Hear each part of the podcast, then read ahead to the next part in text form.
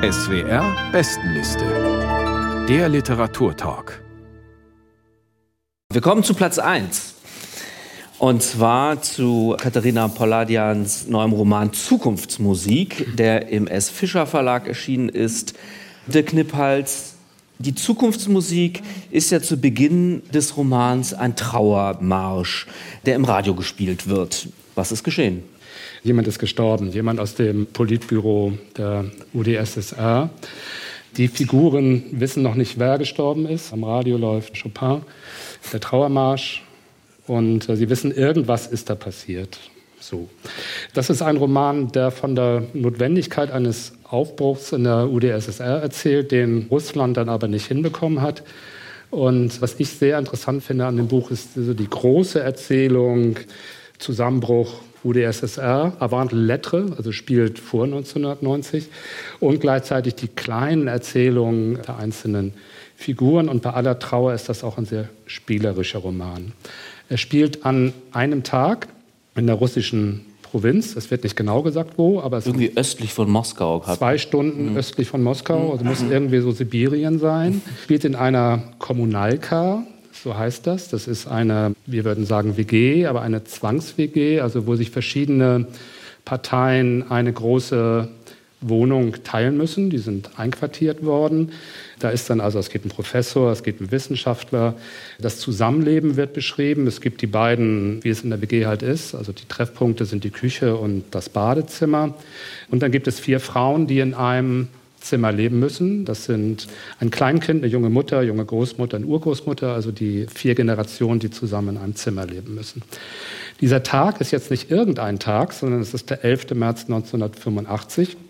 Was die Figuren auch nicht wissen, was wir aber als Leser wissen können, ist es der Tag, an dem Gorbatschow Generalsekretär der KPDSU geworden ist. Gestorben ist halt sein Vorgänger und an dem Tag wird Gorbatschow Chef. Die Hoffnung, die damit dann verbunden sein werden, man kommt so in so lustige Zeitbezüge, gebunden sein werden. Das weiß man in diesem Buch noch nicht, aber man liest es halt mit. Also Glasnost, Perestroika. Diese Hoffnung können die Figuren noch nicht haben. Klar wird aber, dass sie bedürftig sind nach Hoffnung und nach einem Aufbruch. So wie es hier geschildert wird, kann es einfach nicht weitergehen. Das wird in ganz verschiedenen Ebenen klar gemacht, beschwerlich im Privatleben, also einfach Schlange stehen. Wenn irgendwo eine Schlange ist, dann stellt man sich da an und fragt erst dann, was es da überhaupt gibt. In der Kita, mit der Kinderbetreuung, bei der Arbeit. In diesen ganzen Ebenen wird das klar gemacht. Das ist die reale Basis des Romans. Dazu gleich muss man aber auch sagen, dass es ein sehr kunstvoller literarischer Roman ist. Er ist kunstvoll gebaut, die einzelnen Motive werden dann durchgeführt. Er ist eher hingetupft als braut ausgemalt und es sind viele Anspielungen an russische Literatur eingebaut. Ich würde sagen, bevor wir da in die Tiefe gehen, Steigen wir mal ein in den Text, denn okay. damit wir ein Gefühl bekommen für diese Kommunalka, für diese Gemeinschaftswohnung. Und dann sprechen wir auch über all diese vielen Anspielungen, die ja in der Tat hier nicht explizit erwähnt werden, aber doch irgendwie aufscheinen. Also, aus Katharina Polladians Zukunftsmusik liest nun Antje Keil. Ein Scheißleben haben wir, sagte Maria Nikolajewna. Sie reichte Matvei eine Tasse Tee, setzte sich zu ihm an den Tisch und beugte sich über die Schachtel mit dem Konfekt. Im selben Augenblick stellte sie offenbar fest, dass dieser Satz, den sie oft und gern sagte, gerade gar nicht passte. Wohl daher fügte sie schnell hinzu, und nicht mehr lange, dann wird es auch wieder Frühling, und die Birken bekommen kleine grüne Blättchen. Was die Bäume betrifft, so sage ich Ihnen, dass, wenn Sie von der Beschaffenheit der Rinde, einer Eberesche, einer Erle oder eben von der Farbe eines Blattes einer Birke sprechen, ich mich von Ihnen angesprochen fühle, als gelte Ihre Ansprache nicht den Bäumen, sondern mir. Ich fühle mich geschmeichelt von der Zärtlichkeit Ihrer Worte über die Bäume, die so stumm und erhaben ihr Dasein fristen. Ich sage Ihnen noch etwas, aber bitte lachen Sie mich nicht aus. Mein junges Ich konnte sich vor 30 Jahren nicht vorstellen, dass es einst beim Gedanken an eben diese Bäume in Schwermut versinken würde. Maria Nikolajewna gähnte laut und breit und schön.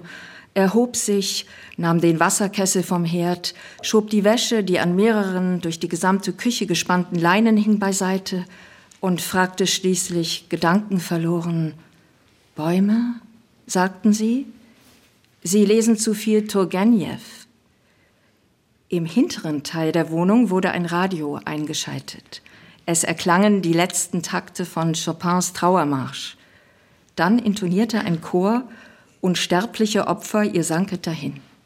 Das Radio wurde wieder ausgeschaltet. Aber ja doch, Bäume, sagte Matvei Alexandrowitsch, der sich plötzlich auch sehr müde fühlte. Wenn Sie es wünschen, führe ich Sie nächsten Sonntag zu einem Spaziergang in den Erholungspark aus und zeige sie Ihnen. Nicht doch, Matvei, das müssen Sie nicht. Denn wer weiß, ob die Bäume dieser Tage nicht auch trauern und ein ganz klägliches Bild abgeben. Was meinen Sie, verehrte Maria Nikolajewna? Es ist ja nicht zu überhören, dass in Moskau schon wieder einer gestorben ist. Übrigens, haben Sie die Zeit? Die Zeit? Wie spät ist es? Gleich halb sieben.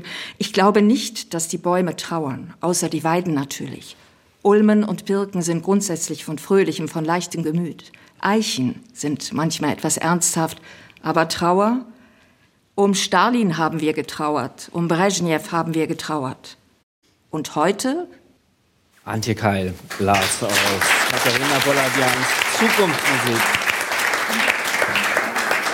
Der Roman ist im S. Fischer Verlag erschienen und steht auf Platz 1 der SWR Bestenliste im April.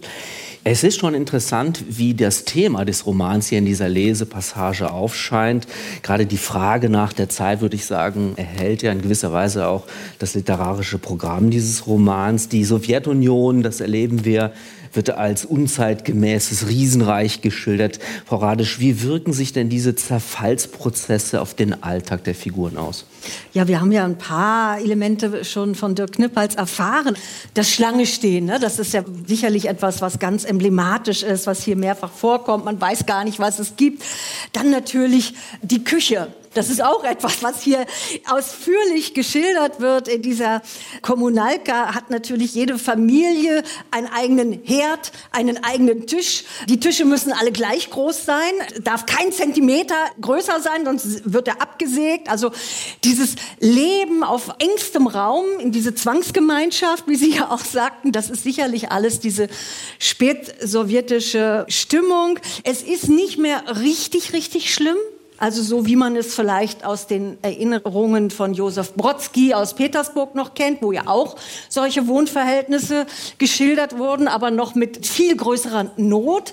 Die Not ist vielleicht nicht mehr ganz so schlimm, deswegen gibt es auch schon durchaus ein bisschen humoreske, auch komische Züge, die mir aber auch gut gefallen haben. Dann, was glaube ich auch sehr typisch ist, ist, dass es eine Frauenwelt gibt. Also in einem Zimmer leben ja vier Frauengenerationen, also Urgroßmutter, Großmutter, Tochter und Urenkelin zusammen. Und es leben eben auch so viele Frauen zusammen. Das heißt es ja, weil die Männer sind im Grunde nicht mehr zu gebrauchen. Die sind ständig besoffen. Die sind, die sind also auch hier dieses Gefühl, in einer Spätzeit zu leben. Ganz genau, wie Sie sagen. Es bricht eigentlich alles fast schon zusammen. Und ich habe auch das Gefühl, was sie sehr schön macht, die Autorin, ist, dass man das Gefühl bekommt, die Zeit steht still. Ja, der Trauermarsch spielt dauernd und man merkt, aha, es geht etwas zu Ende, man ist am Ende einer Epoche, aber gleichzeitig spürt man in dem ganzen Buch wunderbar, wie die Zeit eigentlich angehalten ist. Die eine Frau, das glaube ich die Maria, ja genau, die Mutter in dieser vier Generationen Frauen-WG, die arbeitet zum Beispiel in einem Museum. Den ganzen Tag guckt sie sich da irgendwelche Reptilien oder ich weiß nicht was ganz und da genau ist an. niemand. Das und ist da so. ist nie jemand. Und man hat wirklich so das Gefühl von einer absurden Ewigkeit, ja, und spürt aber natürlich, weil es so absurd ist, dass das eigentlich gar nicht mehr ewig sein kann, aber trotzdem steht die Zeit unendlich still. Und da und sind wirklich viele, auch literarische Elemente. Sie macht das, spielt ja auch ganz absichtlich mit Tschechow, Gogol, mit Dostoevsky und ich fand auch immer ein bisschen den skurrilen, absurden Witz von Daniel Charms darin zu spüren. Also es ist auch ein Spiel mit sehr viel russischer Literatur. Also für mich war es eine ganz große Entdeckung. Ich habe es mit, wirklich mit sehr viel Vergnügen und auch Erkenntnisgewinn gelesen, dieses Buch. Jetzt bin ich doch fast erleichtert, weil ich ahne, jetzt kommen wir hier so richtig zusammen, und zwar ja. alle drei. Ja, endlich. Darum geht es ja. Vielleicht sprechen wir noch ein bisschen über die Literatur, wie sie arbeitet, weil das scheint mir ganz interessant zu sein. Am Anfang weiß man ja noch nicht, wo das hinausläuft. Wir haben so einen heiter melancholischen Tonfall. Mhm. Wir erleben dieses Sowjetreich in dieser Kommunalka. Da funktioniert einiges nicht. Die Leute gehen ihren Jobs nach, da bricht alles auseinander. So.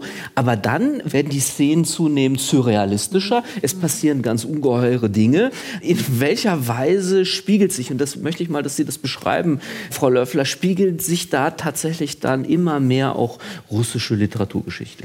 Ja, natürlich auf Schritt und Tritt. Wir haben das ja schon in der vorgelesenen Passage gehört. Das war natürlich eine Satire oder eine Parodie auf Tschechow, ganz eindeutig. Diese unendliche, weinerliche Wehmut, die wir ja alle so lieben. Ich glaube, ein Kennwort in dem Roman ist Stillstand in allen Richtungen. Ja. Das war sozusagen das Lebensgefühl in der späten sowjetischen Zeit.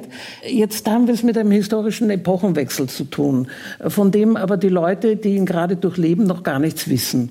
Ein historischer Epochenwechsel verführt gerne zu Pathos. Und dieses Pathos unterläuft die Autorin Katharina Poladian wirklich wunderbar. Sie hat nämlich einen ganz verspielten Roman geschrieben. Also ich sehe das ja eigentlich eher so als ein elegantes, leichtherziges Capriccio, das sie daraus gemacht hat, die sich in der Tat, wie Sie sagen, seine Erzählweisen und die Tonlagen von überall her aus der russischen Literatur zusammenborgt. Und deshalb ist es auch vollkommen klar, dass diese Kommunalka-Bewohner miteinander so formvollendet höfliche Konversation treiben. Ach, meine Liebe. Und die wir natürlich aus den Gesellschaftsromanen der russischen Literatur so gut kennen, von Tolstoi bis Tschechow eben. Es gibt aber natürlich auch dazwischen wieder Erinnerungen an, zum Teil an die härteste Stalinzeit. Aber die werden auf eine Weise wieder leichthändig entschärft dadurch, dass es ein alter Mann ist, der seine Erinnerungen an die furchtbare Gulagzeit einem Kita-Kind erzählt. Das ist ein kleines Mädchen, das er von der Kita abholt, weil die Mutter keine Zeit hat. Und da erzählt er ihr da ein bisschen was davon. Und durch diese Brechung zwischen dem, was er selber erlebt hat, aber der Erzählung an dieses kleine Mädchen ist natürlich auch die ganze Schwere oder das ganze Pathos, das wir von Solzhenitsyn so gut kennen, natürlich aufgehoben. Und das macht diesen Roman ja leicht, äh, aber nicht seicht. Und das ist die, glaube ich, ganz große Kunst. Und Sie haben völlig richtig gesagt, dass er eigentlich, je länger er andauert, desto mehr ins Fantastische und Skurrile und Absurde abhebt. Da kann es dann schon mal vorkommen, dass die Leute das Fenster öffnen und einfach davonfliegen aus dieser bedrängenden spätstalinistischen Oder, oder ein Enge. Arm wird auf eine Anrichte gelegt oder solche Geschichten. Ja, ja, das kennen wir ja aus der absurden genau. russischen Literatur sehr gut. Ich habe den Schluss sehr geschätzt. Den dürfen Sie nicht verraten. Doch, den da verrate ich jetzt einfach. Spoiler, Spoiler Alert. Am Schluss, da stürmen alle aus der Wohnung, weil plötzlich heißt es, das sowjetische Haus wird abgerissen aber vielleicht wird es auch nur umgebaut. Und ich glaube, so wie wir heute das russische Haus anschauen, weiß ja bis heute niemand so genau, ob es wirklich abgerissen wurde oder vielleicht nur auf eine ganz schreckliche Weise umgebaut. Da sind wir natürlich jetzt, insofern haben Sie nicht zu viel verraten, da bin ich ja froh. Trotzdem bei einer zentralen Frage, die jetzt nicht unbedingt angelegt ist, aber das scheint mir doch wichtig zu sein, dass wir darüber sprechen, inwieweit dieser Roman auf eine besondere, nämlich literarische Weise uns davon erzählt, was wir jetzt natürlich auch auf der politischen Ebene mitbekommen. Oder ist das zu weit gegangen? Dirk Knippert. Nee, ich äh, habe den Roman auch tatsächlich, obwohl es gar nicht sein kann, als aktuellen Kommentar zum russischen Angriffskrieg gelesen. Die Autorin hat es ja viel früher geschrieben, ist klar. Aber ich habe den Roman zweimal gelesen. Ich habe den Anfang des Jahres, da gab es den Krieg noch nicht, habe ich ihn gelesen, gab es das Vorab-Exemplar, jetzt habe ich ihn nochmal gelesen. Man liest ihn jetzt schon anders. Mhm. Wichtig ist, glaube ich, wirklich wichtig. Katharina Polatjan ist eine deutsche Schriftstellerin. Sie ist in Moskau geboren, ist aber, glaube ich, mit sieben oder acht Jahren nach Deutschland gezogen und ist eine deutsche Schriftstellerin. Ich betone das deshalb, weil auf manchen Podien wird sie jetzt schon als russische Autorin adressiert, ah, ja. die sich ähm, sozusagen da irgendwie verhalten soll. Sie verhält sich natürlich, sie ist sehr wie die meisten von uns, wie eigentlich alle von uns, sehr angegriffen und weiß gar nicht, wohin mit ihren Gedanken gerade, hat sie mehrfach schon gesagt, sie ist eine deutsche Autorin. Aber klar ist das ein ganz besonderes Verhältnis auch zur russischen Tradition, eine Liebe zur russischen Literatur, die sie ganz subtil, Sie haben das beide besprochen, eingebaut hat. Und es zeigt eine Offenheit, eine so eine, ich würde das als literarische Antennen bezeichnen, halt für sowjetische Erfahrungen, die die Menschen haben.